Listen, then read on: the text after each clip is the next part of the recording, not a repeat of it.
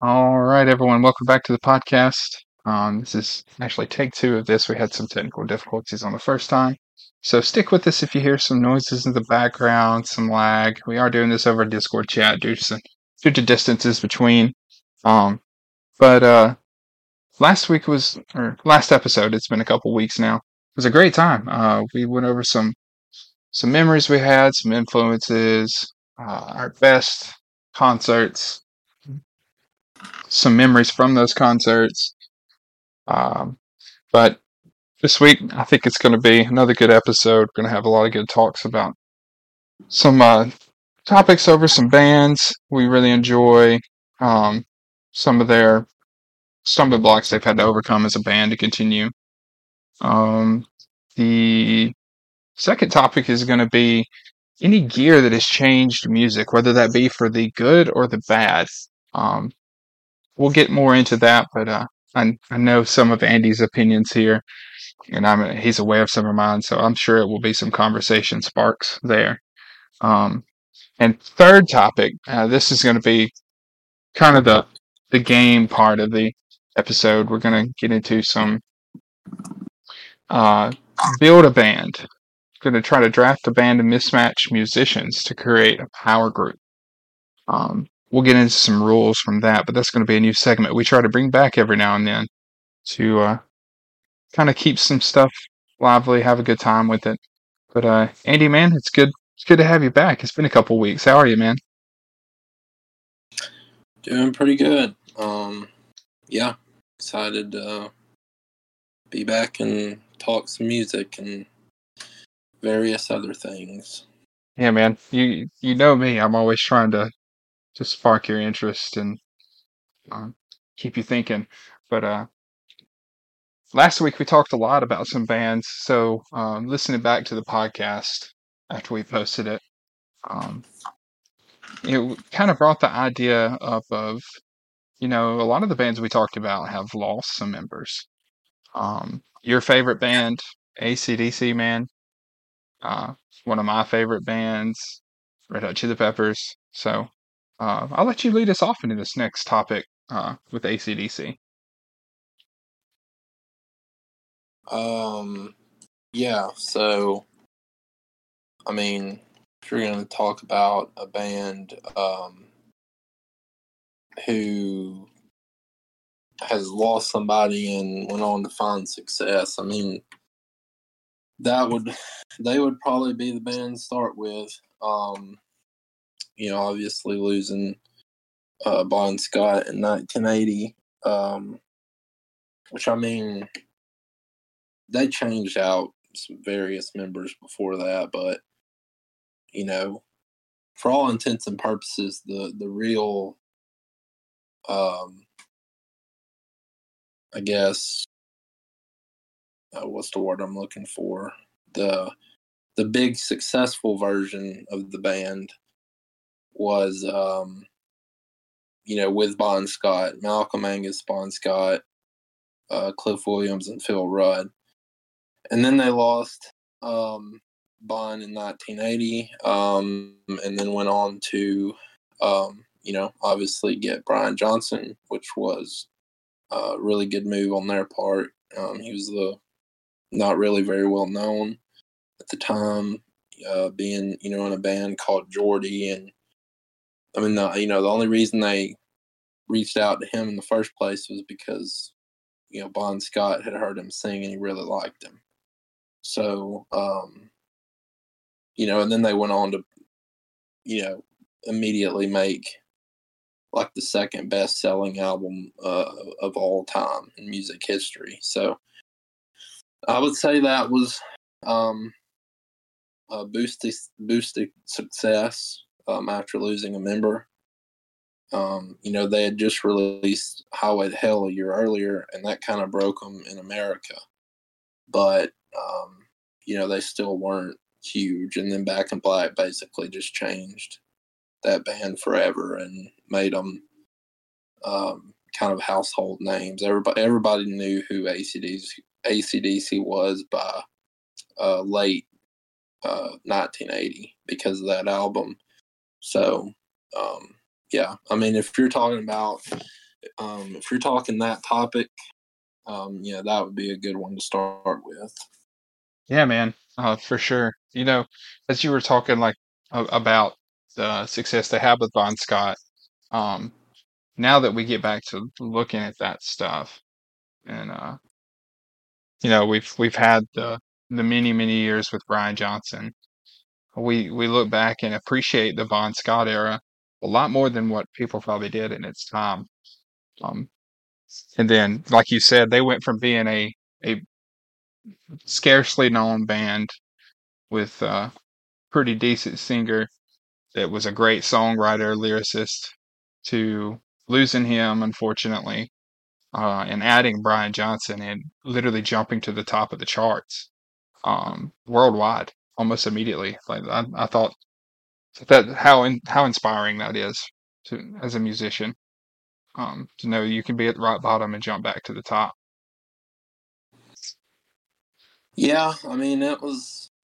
I to say it was luck because they made they made a good album, but it's definitely, um, you know, that's perseverance, I guess. But um, you know, a lot of that has to do with Brian Johnson. I mean, in terms of um, vocals, I mean, you know, it's always been one of my opinions that the Back in Black album is one of the best examples or best rock vocal albums of all time. I mean, that's, um, you know, I mean, and that's a product of him, but that's also a product of Mutt Lange, who um, was a, you know, just a, a producer at the time who, you know, basically made everything he touched turn into gold. I mean, he, you know, he did the Highway to Hell album. He did Back in Black. Those were two of, you know, still to this day, probably ACDC's best two albums. And then,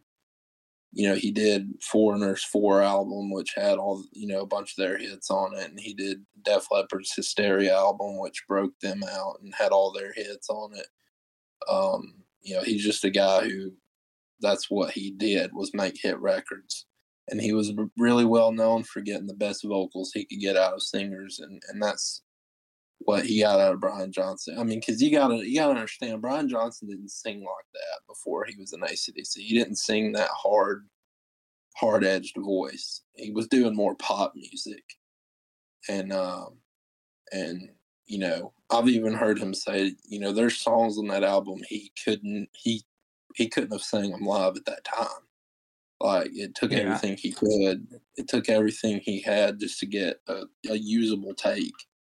Um, and because some of them are just really high and really hard to sing. But you know, I mean, I love Bon Scott.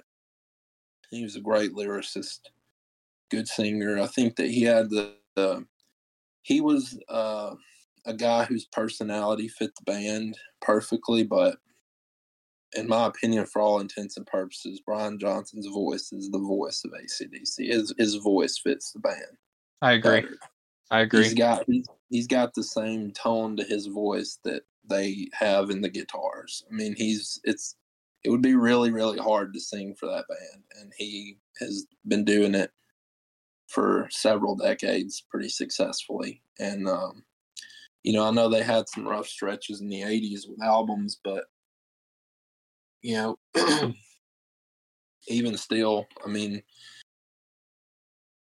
it's uh, you know, it's a pretty remarkable achievement to do uh, what yeah. they've done with him, and I mean, just played a few weeks ago at the Power Trip Festival, which I know we haven't really talked about, but um, I mean, the guy hasn't sang in set like seven years, and they come out there and just play a full concert on a bill that included Metallica and Guns N' Roses and Iron Maiden and um, you know all kinds of bands, and they just killed it. They completely stole the weekend, and so that's just kind of what that band can do with him. And um, you know, it's pretty rare. I mean, it's pretty rare for a guy to be respected that well who's not the original lead singer. But yeah, I think that that would be the best starting point for for that topic. That I agree with you, man. Um, and and I'll you've done a great job covering this topic for ACDC, and I'm going to add very little to this. But um, when you mention the name ACDC, there's two people that come to mind. There's Angus, and then Brian Johnson. Um, and then as musicians, Malcolm falls in there, but the the first two names are Brian Johnson and Angus. For that reason, he he's just been a staple for them and has been consistent in a in a genre that that causes so much harm to natural voices. So, dude's doing something right for sure. Yeah, it'd be pretty difficult to get up there on stage and sing that stuff at 76 years old, but he did it the other night. And they That's- sing quite a few of their songs in standard, which Yeah. is just incredible. I've seen a couple of the clips with them, and uh, which makes me excited to cover it. Um, gives me hope to maybe sneak in an ACDC show before you know they call it quits. Um, We'll so see. you, yeah, yeah, we'll, we'll try to hit it together if there's one. Um, you mentioned a couple of the bands that we're going to cover after this. Uh, the most obvious of ones uh, being Metallica. Um, Metallica was, you know, one of the big four they call it with the the thrash metal back in the day, and one of the founding members, Cliff Burton, unfortunately, is still with us. Um, we we all know the circumstances, what happened. Um, claimed to have ice on the road when the bus driver hit it and flipped, and uh, luck of cards actually had Cliff in the bunk that he was in that ultimately cost him his life. Uh, it's a sad situation for such a talented person. Um, Cliff, like I said, was with Metallica from the beginning, um, and a lot of times people people go to go to think, you know, there were a number of bass players that tried to be Cliff Burton, and there's a reason that none of them are still in the band. It was because nobody could could do what Cliff was doing, uh, especially to the extent of what he was doing. I mean, uh, just think of the intro for who the for whom the bell tolls. Uh, it's it's it's ridiculous. It's ridiculous to think about. Um, I do think, you know, Metallica did a great job replacing him with Jason Newsted. Uh, but you know, the whole falling out between them and lowering his mix in in the songs to where trying to make a statement that there's no longer a bass player in Metallica because Cliff is gone. Uh, I'm not sure if that would have been the way that I would have went about the situation, but um, yeah, unfortunately, losing him also sparked their their popularity. It seems. Uh, once he passed, it it kind of seemed to be let's see what they're doing next, and they were often in the in the front of the of the media, especially amongst the thrash metal community. Um, and nowadays they've got Robert playing. Man, he's a great player. He's he's uh, jumping around the stage just like like he used to. But uh, when you ask any Metallica fan, and, and we, we bring up Brandon every now and then because he's played music with us so many times, but uh, they all say the best bass players on Metallica was Cliff, Jason, then Robert. So, but uh, what a band, man! They they're still going at it. Um, you know, we it's kind of the same what thing as ACDC. We uh we didn't really respect what Cliff had going for him and what he was doing until we lost him. Um, so Yeah, I mean that's kind of a situation where everybody else after him is just kind of copying, you know, kind of that style and what he did. Um, but you know, that's Uh, part of being an original member. So yeah, yeah, you're always setting the the bar. Whether someone exceeds it or matches it is up to them. But uh, the in the documentary of about Metallica, and it, it's a hard watch at parts. Uh, kind of going through some of the drama they went to and uh, that kind of thing. But the parts where they covered losing Cliff, uh, James actually brings up the point that Cliff was a huge country music fan and loved like three part three part harmony, and uh, oftentimes would listen to bluegrass to help with harmonies. And he actually introduced James to harmonies. James had no idea what harmonies were until until Cliff brought him up. So it's just it's hard to lose a musician like that, you know.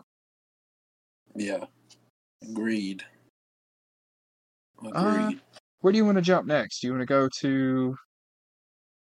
I think I think we'll we'll dish it back to you and let you hit one of yours. So um, all right. Um, I can do. Um, oh, I can do Def Leppard. Um, Yeah, man. That's a band who lost.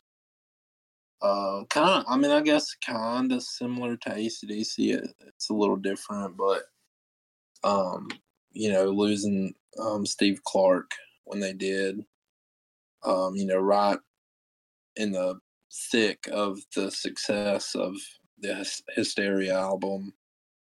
Um, you know, I it's sad, but um, you know, at the same time, I know that you know he had a lot of issues, but you know that was the band. I mean, I, I kind of say they were similar to ACDC because ACDC had just found their most success um, with again the Highway to Hell album, um, and then you know Def Leppard had just found their biggest success with Hysteria. But the, I mean, the difference being that um, ACDC followed up with Back in Black, which was obviously ended up being much bigger, and Def Leppard followed up with good albums, but they it, it was Hysteria is. I mean, if you go watch Def Leppard live today, seventy five percent of their set list is the Hysteria album because I mean the the thing had like seven hit singles on it. Um, so you know, losing him at that point was um, uh, was pretty tragic for a lot of reasons. Um, you know, his, his work with uh, Phil Collen, um, you know, they they were they really made up a great guitar sound in the band. Um, but you know, Vivian Campbell joined them, um, who, you know, at that point, I think you know he had played for um, you know several people, um, Thin Lizzy, Whitesnake. Uh, he did some uh, work with um, Dio in the early '80s, so, so you know a lot of those really cool Dio songs. It's that's him playing on them. Um, that if you're gonna lose a guitar player, that's I've always said that's a pretty good guitar player to replace replace him with because um, and he's just a killer guitar player. He's um, I've seen him live several times uh, with him, and uh, and uh, he's just great. I mean, that's that's one of those. Basically, they have two lead guitar player kind of bands, and uh, that's how they've always been. But um, yeah, Steve Clark was great. Um, you know, he came up with a lot of those iconic guitar solos on the early Def Leppard records. Um, so you have to contribute a lot of that to him. Um, and again, I know he had a lot of demons, but um, you know, uh, it's sad to sad to see uh, a young young guy go like that. Uh, but you know, she's kind of a product of the time. Um, but I don't, you know, if you're saying a band that found success, I think the success for Def Leppard was that they just kept going. Um, and I mean, you know, they're they're no stranger to. I mean, uh, you know, uh, terrible things happening. They obviously they had a drummer lose an arm uh, right before they made their biggest record. So um, they've persevered. It's kind of amazing that they are still going after all everything that's happened to them. But um, yeah, I mean, if you're if you're pointing out bands that have lost original members and, and kept going with success, that would be a band that uh, should be talked about. Uh, but again, success is relative. If you're talking about a band who um, put out a number one album. That's not them, but the success for them is that they um, have made several records since and are you know still very good and uh, sort of overcame that that obstacle. But yeah, yeah, man.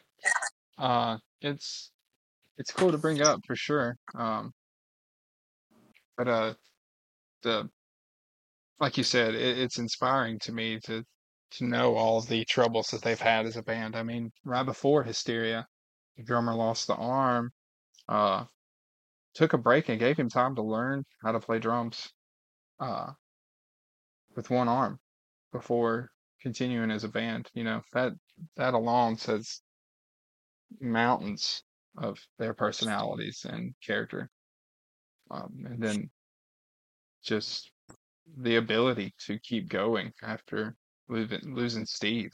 Uh, like you said, he had he had some demons he was he was battling, and unfortunately he he lost. But uh, yeah, it's it's it's it's awesome to think about that there there's hope afterwards. Um, the the next one I'm going to jump to if you're if you think you've covered some ground on Def Leppard. Uh, yeah, I'm gonna I'm gonna go to the Rolling Stones. It's kind of a lesser known one, um, but of course I'm talking about uh, Brian Jones. Um, he was he was around before Keith Richards. Uh, you know him and uh, and the rest of the original members started it, and he was the uh, guitar player originally, and then Richards joining shortly after uh, took over the lead parts and left Jones with uh, kind of a space filler job. Is what I like to call it. He he's listed as a multi instrumentalist. Um, I mean that Paint It Black intro that you hear in the main part, that's him playing it on a sitar. Uh, of course, in later years after he passed, there was a uh, special tuned guitar that played that part. Um, but yeah, he uh, kind of similar similar thing. Um, Rolling Stones had found some success. It wasn't the height of their careers just yet.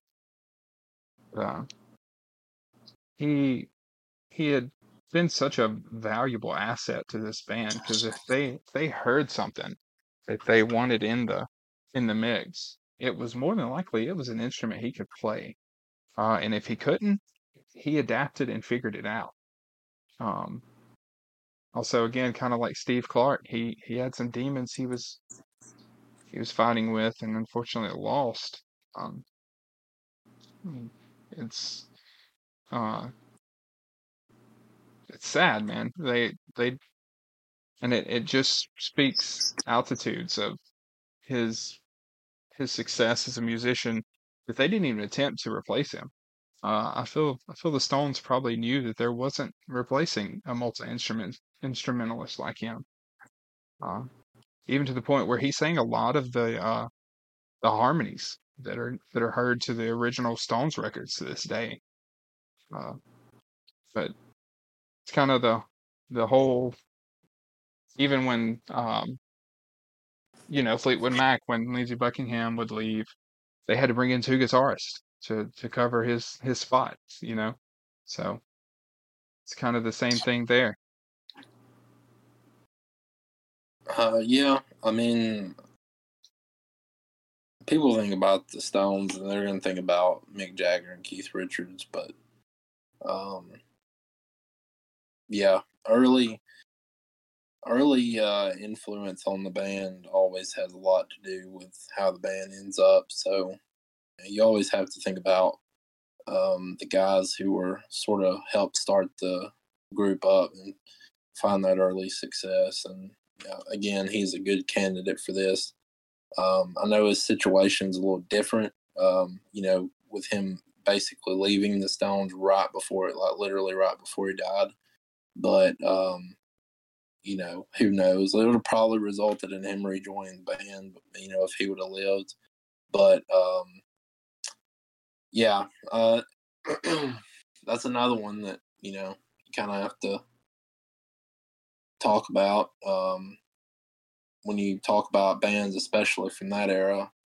Um, because I mean, you look at like Zeppelin, you know, they lost um, John Bonham, and they did they quit. They they didn't go on. So um, it is always something when bands lose members um, that early in their career, especially the iconic bands, and they keep going um, and find you know so much success. Um, it's always that's I mean it's really tough to do. It's not just any band can do that.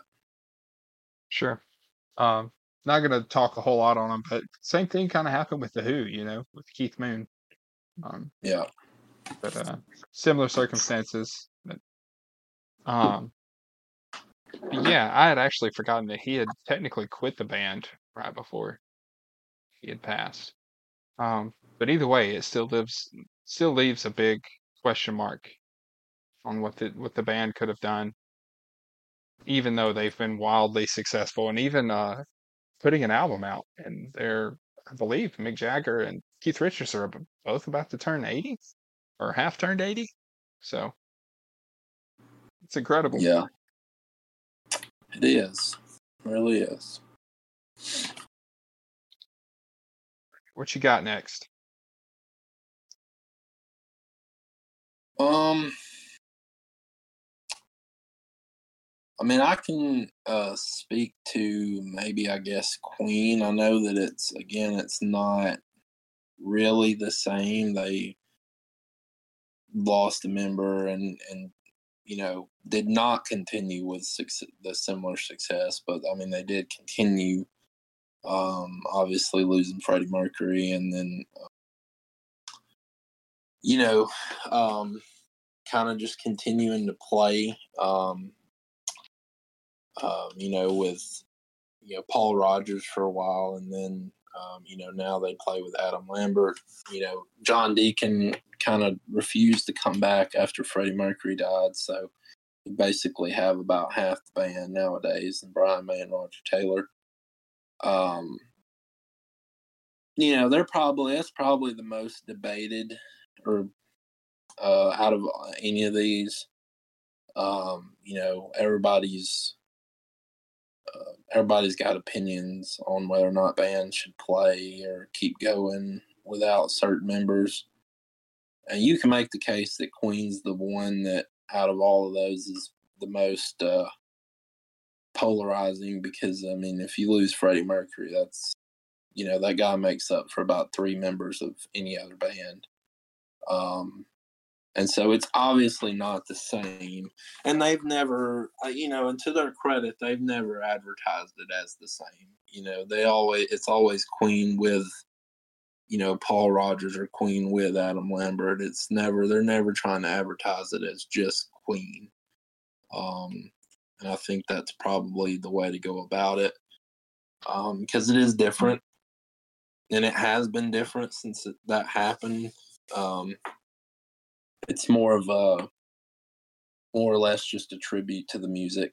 Um, you know, ever ever since um, the passing of Freddie Mercury, so um, you know they they just became a totally different, um, totally different entity after he passed, and um, so uh, again, it's it's completely different than all these other ones, but um, they are a band that kept going. I mean, they're on tour right now in North America. I saw so um, they've they've kind of never really stopped, um, which you know um, I respect it. I mean, if you want to play, you certainly have the right to. You helped write all those songs and played them, and um, I don't see any harm in it.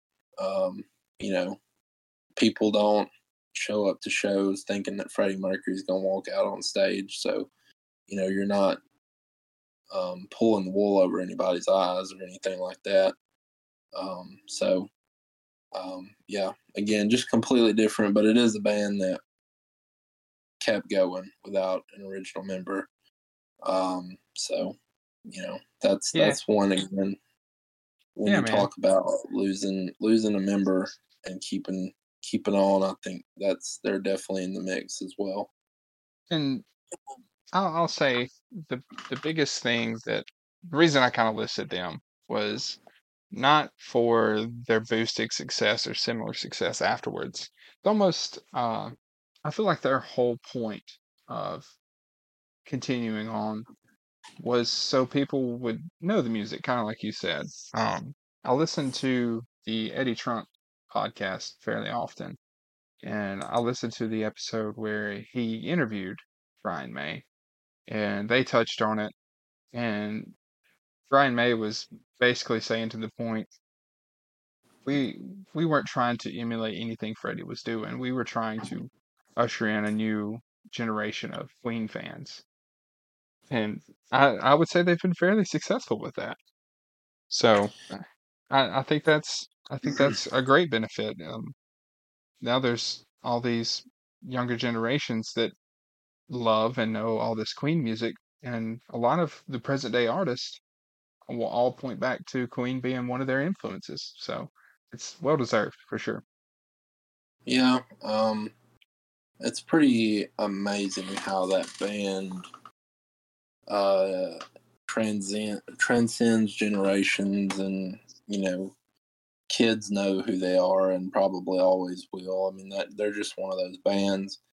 Um, one, I, you know, one reason they they have done okay for themselves even after uh, Freddie Mercury died is they've also really never tried to fit a square peg into a round hole. I mean, they, you know, Paul Rodgers sang for them after Freddie Mercury died, and and and I love Paul Rodgers. I love Bad Company.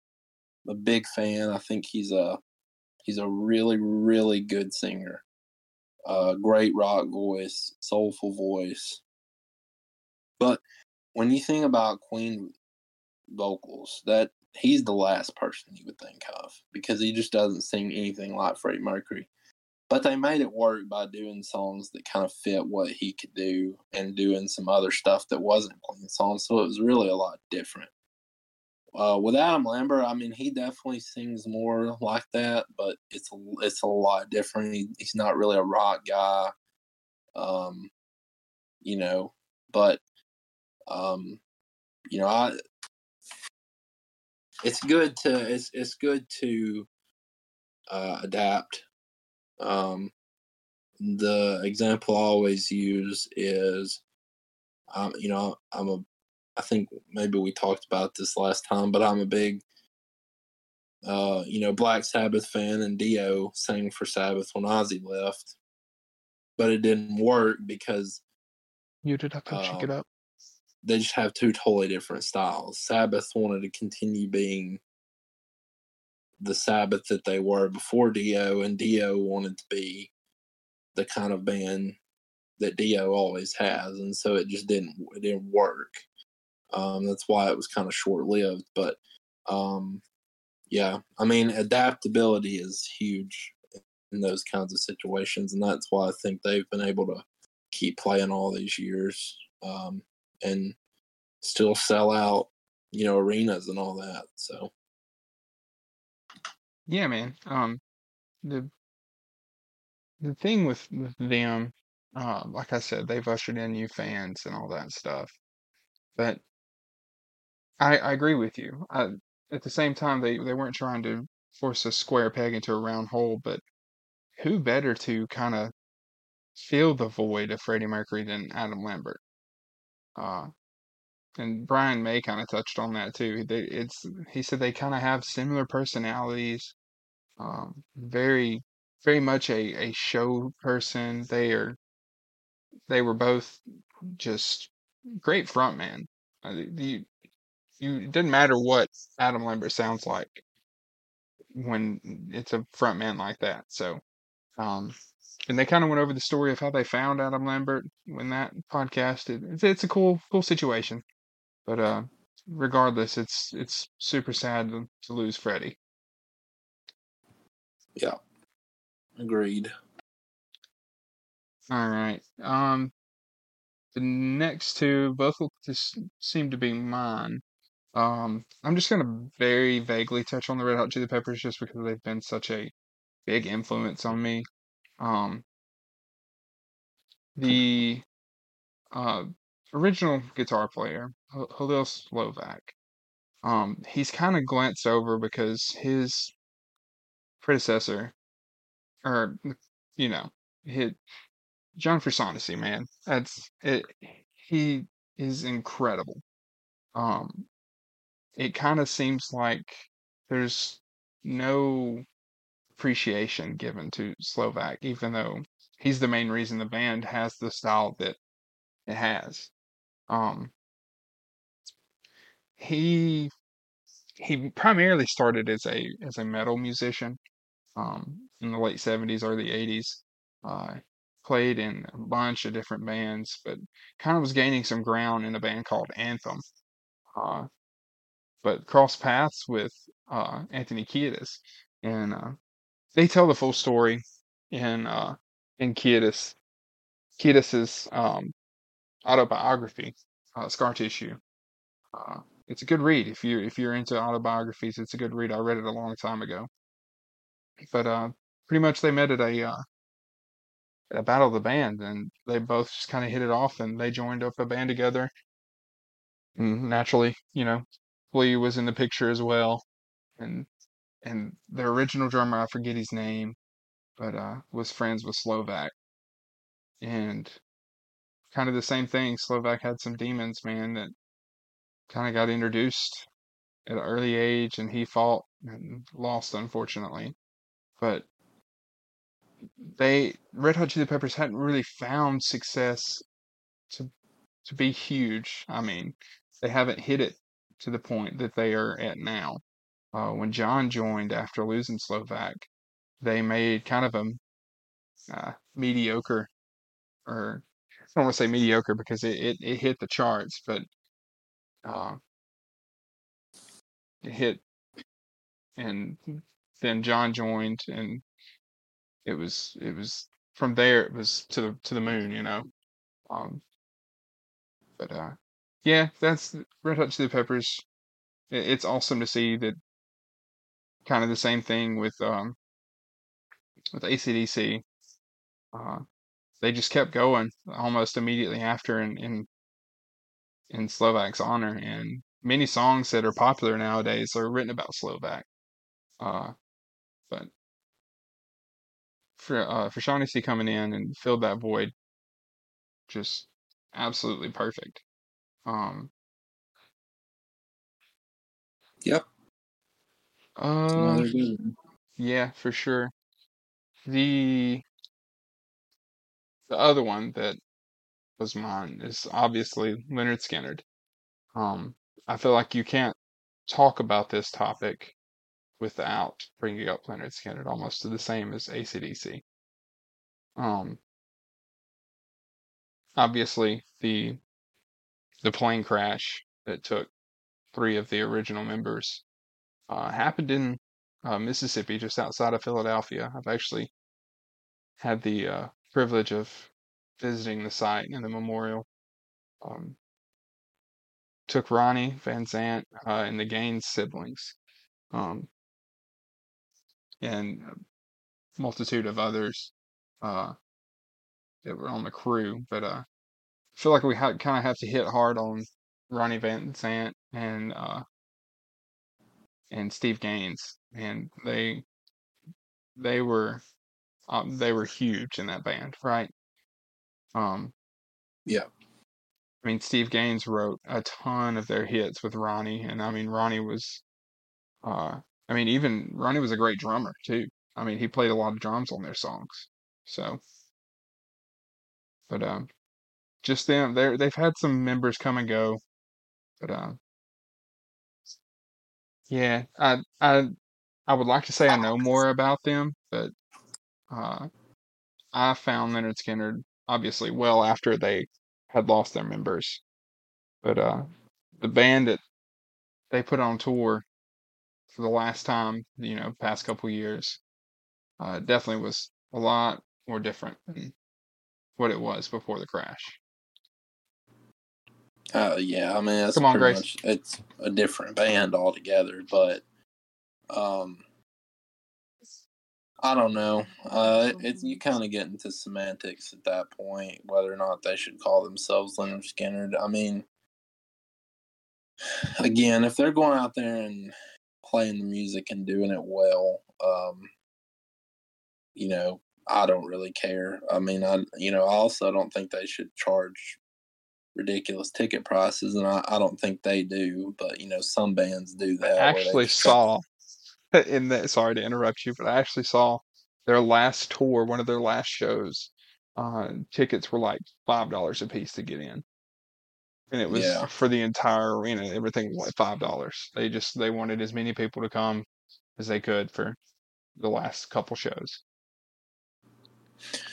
Yeah, um, and some people try to pull that and, and just make a ton of money off a name, and I don't really think that's what they have been doing. So I don't really have uh, much of an issue with it, um, you know. But yeah, I mean, you know, Lynyrd Skynyrd, uh, they're they're one of those bands. I mean, they're you know they're not like they w- would never like be in my top bands, but you know they were a really good band um, back in the day um, when they were the original band and um, wrote a lot of good songs and had good musicianship that I think anybody could appreciate.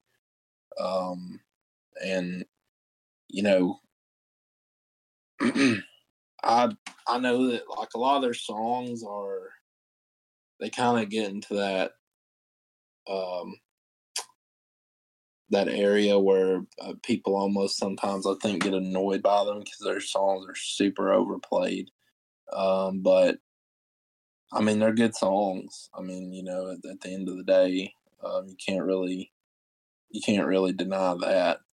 Um, and uh, you know, I think one of the reasons why they're overplayed is because they're good songs and the band just didn't live long enough to write more music. So um, that's just kind of what gets played. But um, yeah, obviously, um, that's a story that everyone knows about um, the loss of their members. So yeah, that's another one that had to be added. Yeah, man. Um, we we read up their musicianship. Uh, Ed King, who was one of the few surviving original members, you know, wrote "Sweet Home Alabama," uh, had the famous Red Eye '59 Les Paul that Jason Isbell bought. Um, he he was talking about how he had thought in his lifetime he had never been heartbroken, um, until uh, he ultimately was kicked out of the band by Ronnie, and uh, later joined and you know fixed the relationship before Ronnie passed. But uh, I had to bring that up because there's an interview out there with Marty Schwartz and Ed King, and, and it's it's a good watch. But uh, yeah, you can't you can't fault Skynyrd for writing great songs one after another, and you know having members pass, and those great songs just getting played over and over and over again because they're great. Um, they are they are overplayed. You have to admit that, but you can't fault Skynyrd for them being overplayed. Yep, I agree. All right, I think that's kind of all I wanted to touch on on all those. Um, you know, sometimes sometimes life is unfair, and you know, I think any you ask any one of those those bands, especially the members that were close to the members that passed, they are they're all going to say the same thing that it should have been avoided at all costs. But uh, but we'll, let's move on to a, a more lighthearted topic that is seemingly seemingly here to maybe make you think about how music has progressed and evolved. Um, and that second topic is gear that has changed music or music production for the good or for the bad. Um, and what sparked this idea was I was listening to a reaction video of a uh, I don't want to say no name producer. It was a producer I was unfamiliar with reacting to Greta Van Fleet's original uh, From the Fires EP. Um, obviously, Greta Van Fleet's a great band. You cannot deny that first EP was Led Zeppelin 2.0. That's mass of their sound sounded just like that. That's what the guy was talking about. But he kept talking that it was very obvious that there was some auto tune put on the vocals. Uh, now, I can't say that I hear it, um, but I also can't say that I don't hear it. Um, auto tune is one of those things that came into music uh, largely for those garage band musicians who were trying to put an album out for as cheap as possible and could do so with a, a program downloaded on their computer. Um, but at the same time, I think it hurt vocals across music, regardless of the genre. Uh, yeah, I wholly agree. I, I, I could see something like auto tune being something fun to play with at home. I, I've never understood why it, or how it made its way into the music industry uh, the way that it has, uh, to the point where it's just embarrassingly used. And um, I I can't speak to the Greta Van Fleet thing. I you know I, I don't know, but I I mean I do like that band. I don't. Sometimes I think people hear vocal effects on a microphone and just think it's auto tuned. So I don't, you know, I don't always uh, take someone's word for it when they say something was auto tuned because um, to me, when something's auto tuned, like it's not, you don't have to guess. It's uh, it's pretty obviously auto tuned. Um, I don't think that's an effect that you can just sneak in there. Um, it's usually kind of no, very noticeable, but um, no, I, I I come from the age of um, if you got to get in the studio and do 50 takes to get a vocal right, then you do it 50 times. Um, I don't. I've never liked it. I don't. I don't want to. When I turn on a record, I don't want to hear somebody's voice modified with a computer just to hit the right notes. Um, I just. I don't. I'm. Yeah. I don't care for that at all. Yeah, I agree with you, man. Um, I, as someone who's recorded a good bit and and seen all this stuff used, uh, it it's amazing to see how it works, you know, especially with somebody that knows how they're knows what they're doing. Um, but I'll say this: auto tune and pitch correction should be in two totally different uh, categories. Auto tune, I think, is I don't know, man. It, it's it's almost blatant when it's done, you know. And then there's pitch correction where you might be not even a semitone off. And you know, you can drag and drop and fix it. It. It's it's crazy. It's crazy that something can be taken from the air through a microphone into a computer and then completely changed to be correct. So, and I, I think it's also produced a bunch of lackluster bands or bands that are great, but their singer sucks you know, um, especially live. Um, yeah, you brought up Brian Johnson earlier. I mean, that guy did it back in the uh, early '80s, late '80s. Uh, just like you were saying, if it took 50 takes, well, I'm going to get 51 out of you. You know. Yeah. I mean, it. It's just that you know, music's just is just totally different now and just has been for so long and it's it, it, you know i mean it's pretty much a big reason why i don't listen to modern music and i haven't for years save for very few bands um, who i you know might check out some of their new stuff but um, music used to be five guys got in a room with instruments and a vocal mic and or a couple of vocal mics, and they whatever they played in that room was what was going on that record, mistakes and all. I mean, mistakes and all. When you listen to the Rolling Stones records, the early Beatles records, man, they get out of time, they speed up. You hear you know you hear guitar mistakes you might hear a drum mistake you might hear a, a singer get off key a little bit here and there but that's just like live music. That just that's It's just beautiful. what they rec- they recorded it. Yeah, and um and i don't when i listen to a record i don't it doesn't have to be perfect. I mean i just don't i've never understood this idea that it i mean i understand that as a band you want to get a perfect take i mean i get that but um yeah doing some of the stuff they do now to you, well i mean like i said it's completely different now they take people now who are not singers and make them singers Yeah, even in live, sta- of this stuff. even in the live states, they they there's Yeah. processors out there now that can do it in milliseconds. You know, um, Well, and that's that's if people are even singing. You Yeah. know, there's so much lip syncing now.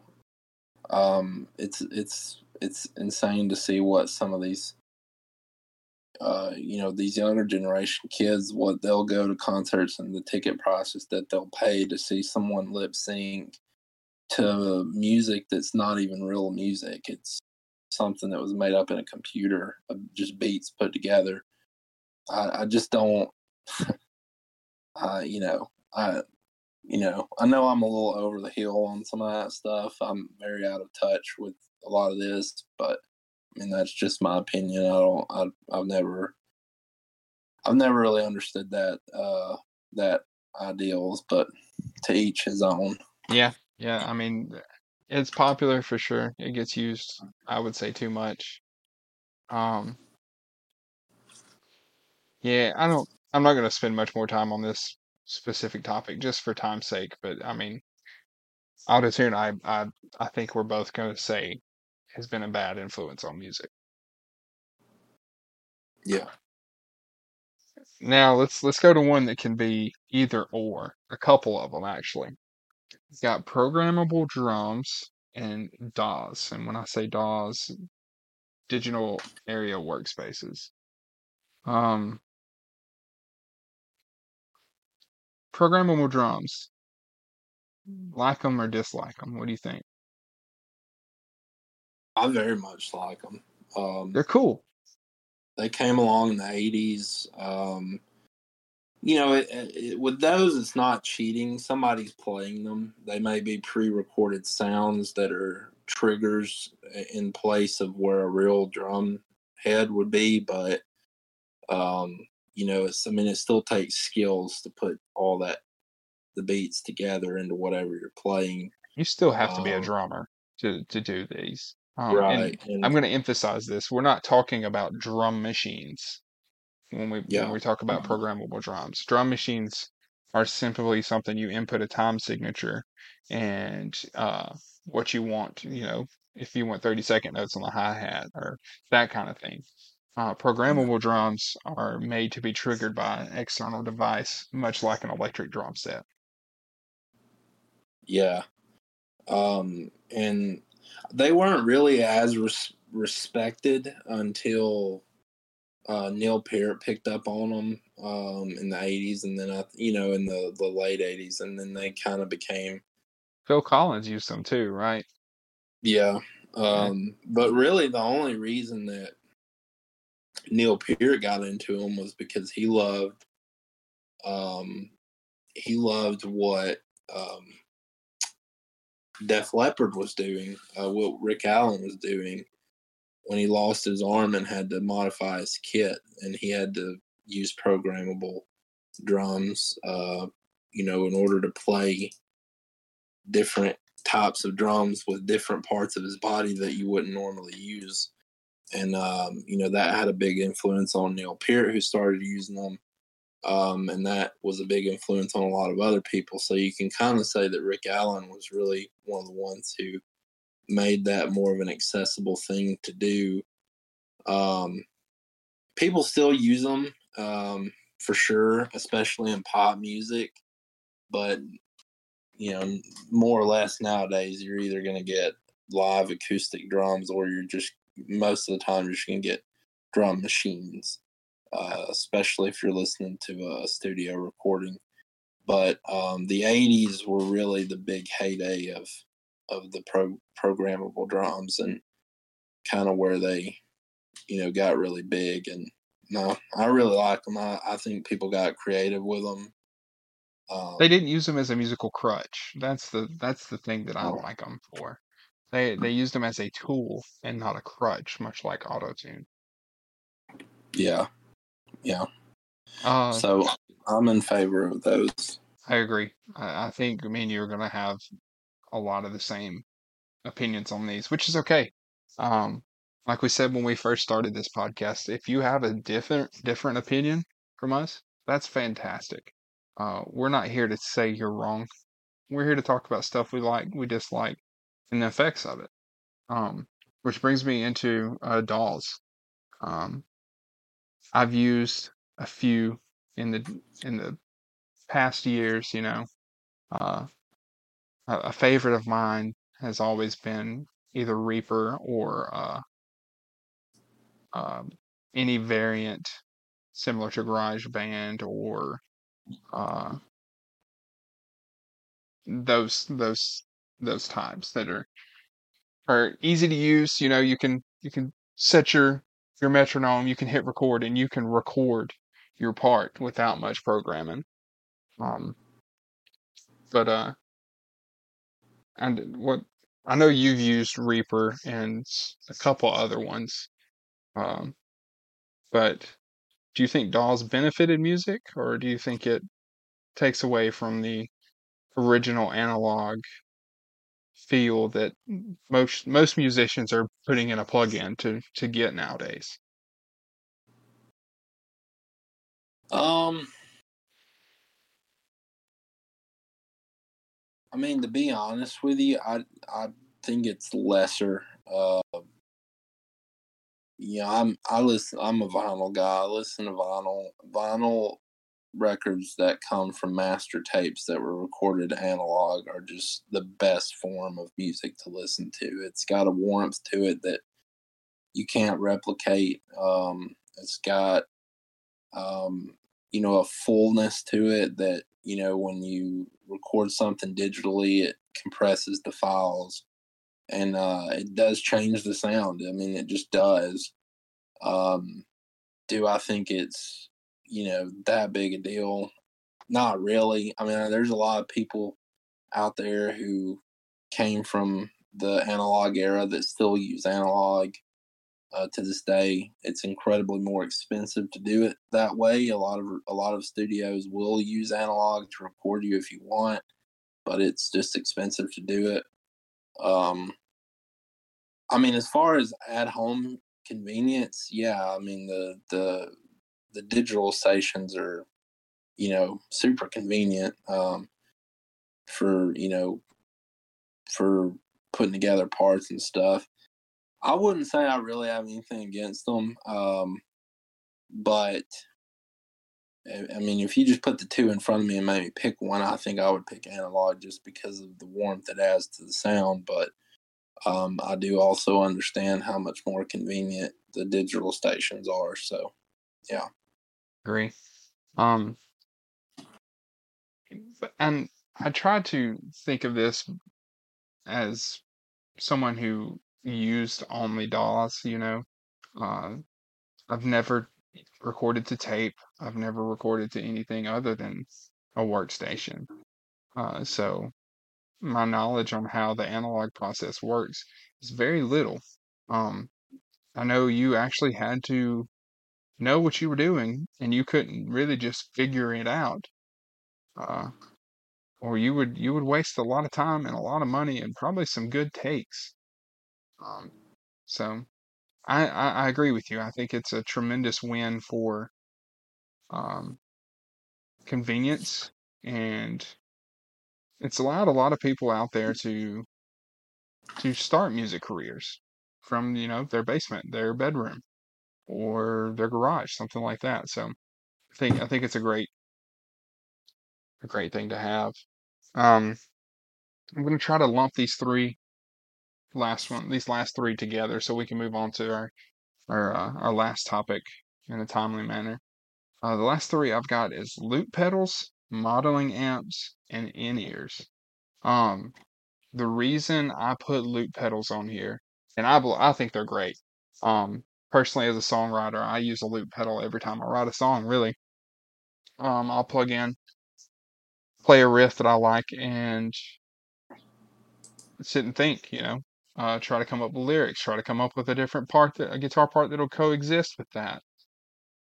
Um, so yeah, loop pedals, I'm all for them, man. There's there's I don't think there's a downside to them unless, you know, someone's getting up on stage and playing a three chord riff into a loop pedal, letting it play, and, you know, singing over it and calling that a band and charging a ton of money for it because I don't want to call that talentless, but it is it's not something I think loop pedals should be used for.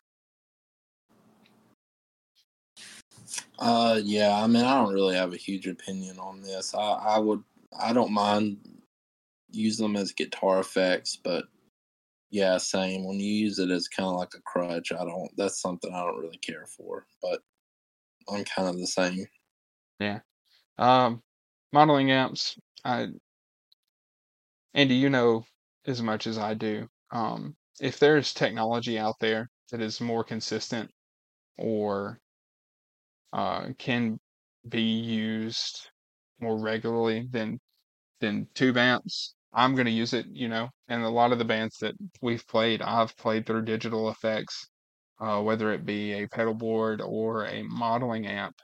Um, I've owned three or four modeling amps in the past five years. Uh, I support modeling amps massively because, I mean, even you know the little Fender GT or Mustang GTS, man, they're they weigh like 20 pounds, and I have every Fender amp at the scroll of a dial. Just how convenient is that? And and the fact that I can run a uh, a cable out of the back of it into a a a main or you know a board or a, a DAW and record parts or send them to the board without miking and get that clean sound with little to no interference. I'm all for it. Um, yeah, I mean, um, for what I've done, um, they're they're good. I think this for me is very similar to the analog versus the digital systems. Uh, it's convenient. Um, it's a lot more convenient. I do think there was something, you know, there's something to tube amps that um, they got a little bit more saturation to them and a little bit more uh, warmth and appeal to the sound that can't quite perfectly be replicated by the model amps, but um, again, there there's a lot of upkeep to tube amps, um, and so you know you have a lot of people who use model amps with effects to try and replicate that sound. Um, so uh, again, I I don't know that I have a, as big of an opinion on this one either, but um, you know, I, I think there's pros and cons to both, but I don't really have an issue with them existing or that people use them. Yeah. Um, and I think of it like this. Um, you know, the Stevie Ray Vaughan type guitar playing where you turn the amp up as high as you can go and play as hard as you can. That's not what a modeling amp is meant to do. So it has its application. It's not at all a musical crutch. Um, for the most part, it, it's more convenient. It's more cost effective, um, and sustainable. So, um, I, I give it two thumbs up. I'm currently a user of model amp, modeling amps. So, yeah. Uh, lastly, in ears. I, I think me and you both can say just from from using them and from knowing like Brian Johnson, the only reason he's able to still sing and perform is because his in ears. Um, just the convenience of stage sound not being there as loud with you know wedge monitors, or the fact that you can fine tune your mix and they're in your ears it's just it's awesome that we can, you know, we can save somebody hearing problems and still be an amazing rock band and play as loud as they want. Um, yeah, I I think this is more just a preference. I don't really know that this has an effect on music one way or the other. A lot of people, a lot of very famous people, uh, have never used in ears, don't like them, don't don't want to use them. Uh, a lot of people swear by them, so I think it's just totally up to to you. Um, you know, there's been uh, you know people as famous as um, I think like Freddie Mercury. I mean, he was kind of known for he he didn't like in ear monitors. He wanted to sing, try to sing through the mix of the on stage uh, monitors.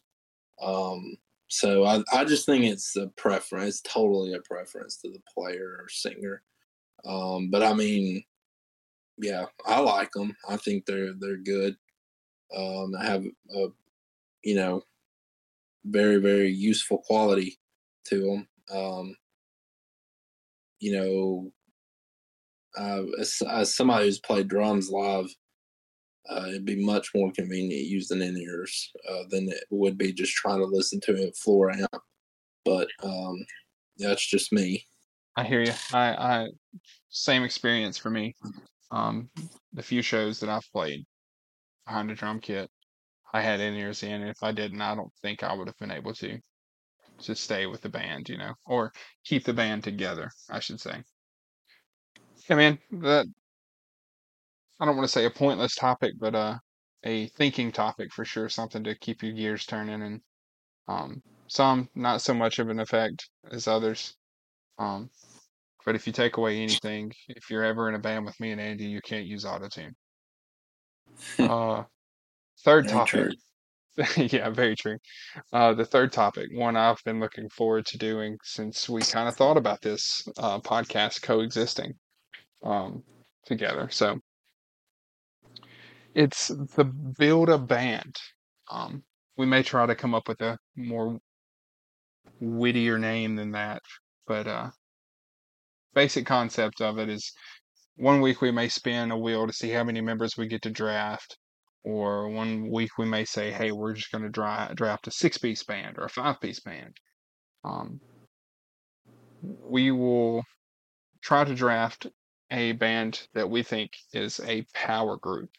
Um, maybe favorite musicians, maybe musicians you think that would play well together, or musicians you would want to play together. Um, whether they are past or present musicians, alive or past.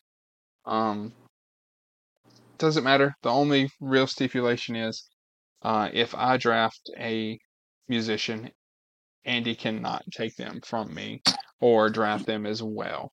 Um, so, for instance, if I took Bon Scott, Andy couldn't take Bon Scott as his lead vocalist. Uh, or if he took someone and I try and I wanted them, I'm unfortunately just going to have to adapt and come up with somebody else. Um, so Andy, would you like me to pull up a handy dandy little spinner app to see how many people we're drafting, or would you just try, or do you want to go, let's do five or four, or what? I'll let you make that decision.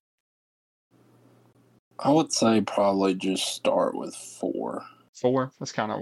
I was I was thinking either four or five. I mean, most bands that is their original core, anyways. Um. Uh, but since since you are my co-host and I and I don't want to be the only one talking all the time, I will allow you to draft first. Um, so I'm not gonna try to build like a like a, what I think the best band would be. I'm just thinking in terms of trying to create a a group who could do a common a common type of music together really well. Um, so I'm really thinking more in terms of like just hard rock uh, right now, like who I think I could build a four piece band out of.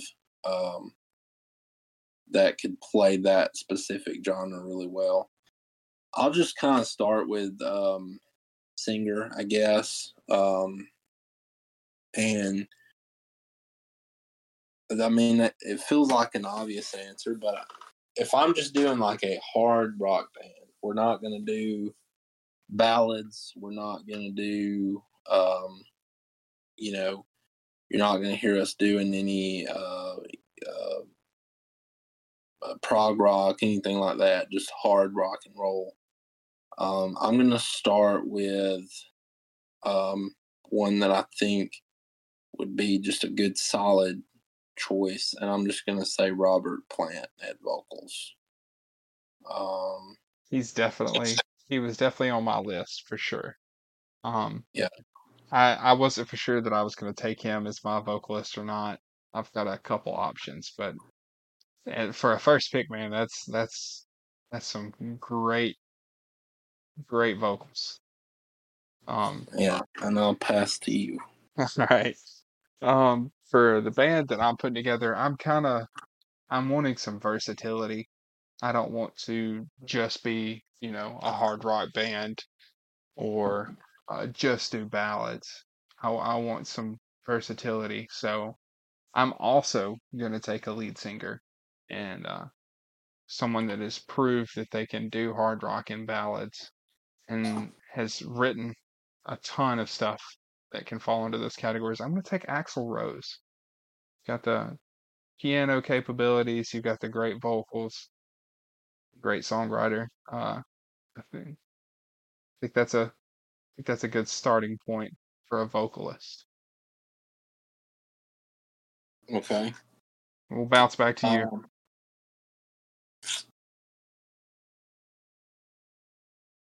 so I'll do guitar player. Um, I would love to choose um, Angus Young, but I'm going to refrain from that um, since we talked about them so much to do someone else. Um, i am going to pick a guy who's not, he's more thought of as metal. Uh, and he's not with us anymore. He's been he's passed away a long time ago. But um, I'm gonna say as my guitar player, I'm gonna do Randy Rhoads. Oh um, man, I was gonna pick him next actually.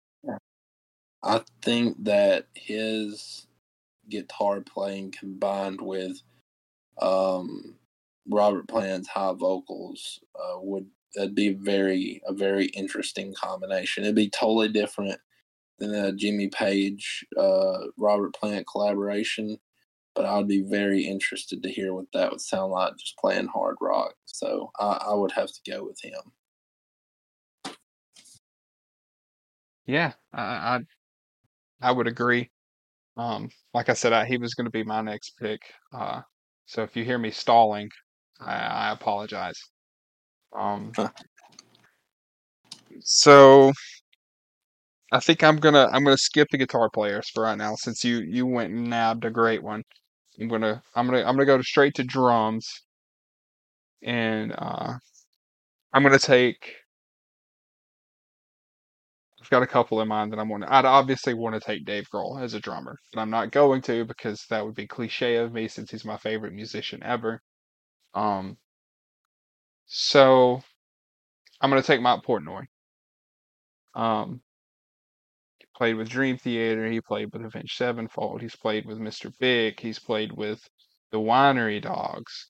Um, he's a great drummer. He sings great backup vocals. So, uh, and he has kind of a baritone voice, which I think he could sing some pretty good low harmonies with Axl if he needed to. So, that, that's intriguing to me. We'll we'll throw it back to you. All right. Um, bass player uh, for this kind of band.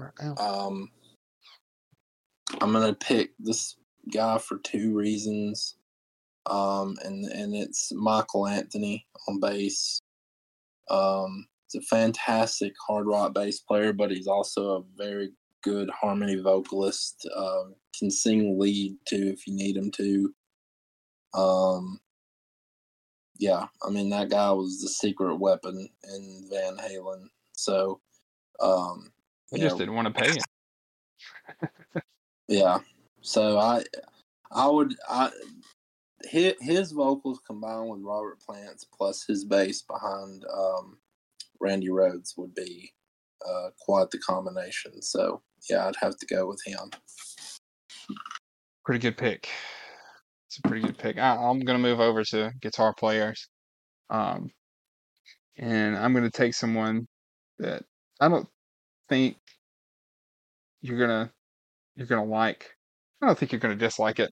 Um, Richie Kotzen, another great singer, a great guitar player. Of course, he played with Mike Portnoy and Winery Dogs and Mr. Big. But um, they've proven that they blend well together in vocals. But I think Kotzen could get over the top of Axl and sing those high thirds and play some ripping guitar parts. So I'm going to take him just for sheer fit of the band. Um, and he's a good songwriter. So Um, that leaves your drummer.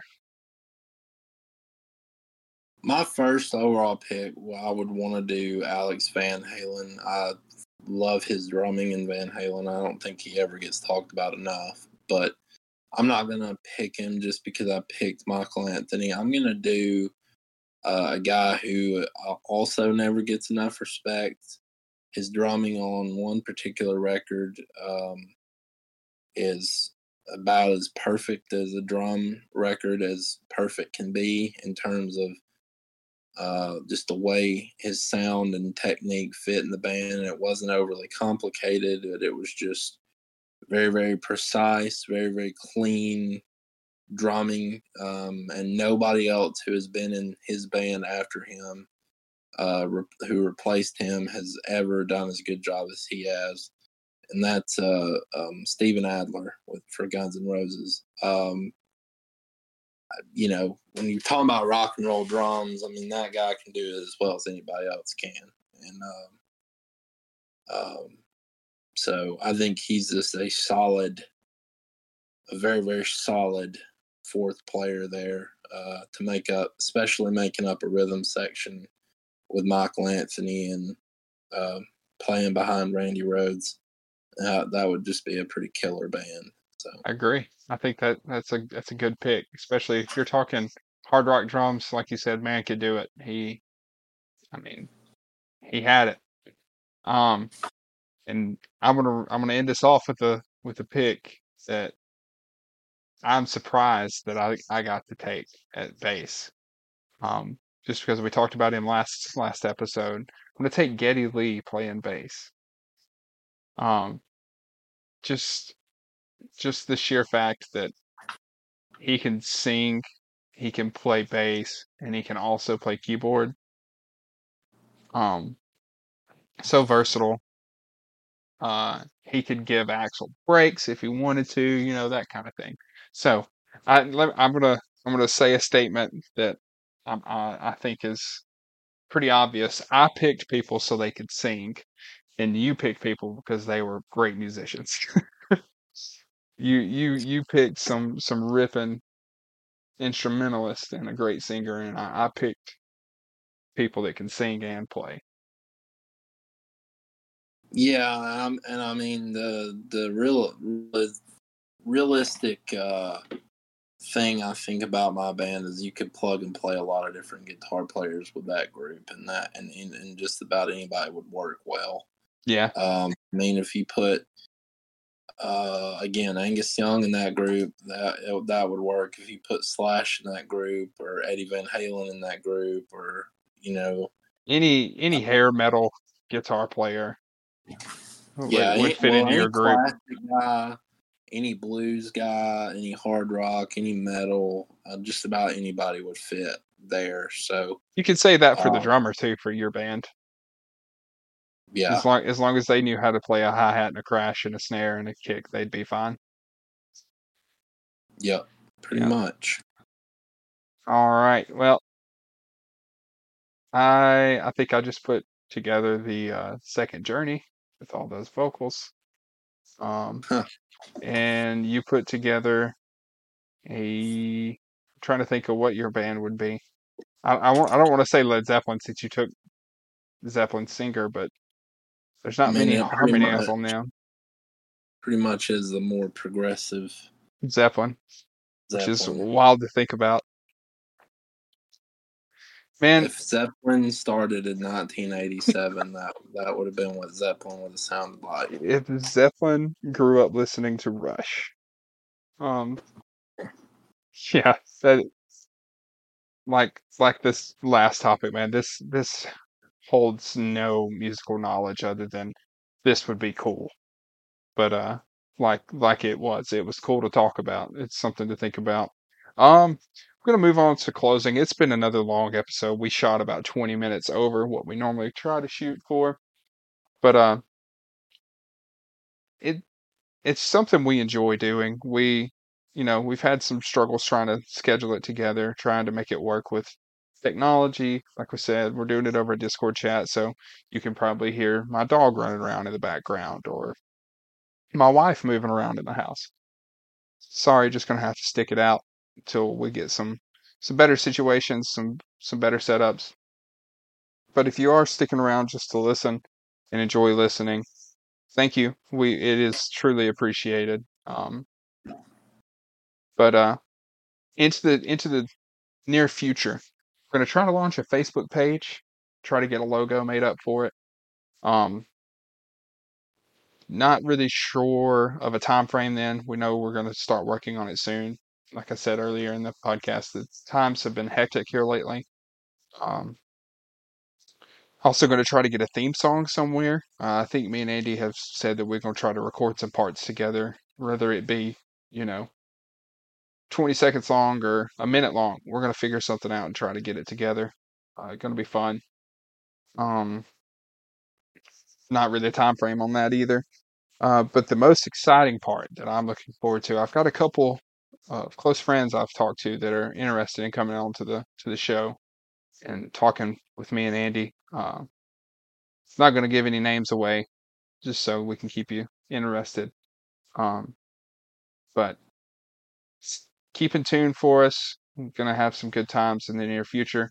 To come up with some new uh, segments and try to keep you interested. Try to en- enjoy some time together, man. Andy, as always, it's been a blast. I uh, I can't thank you enough for sitting down and taking this time with me.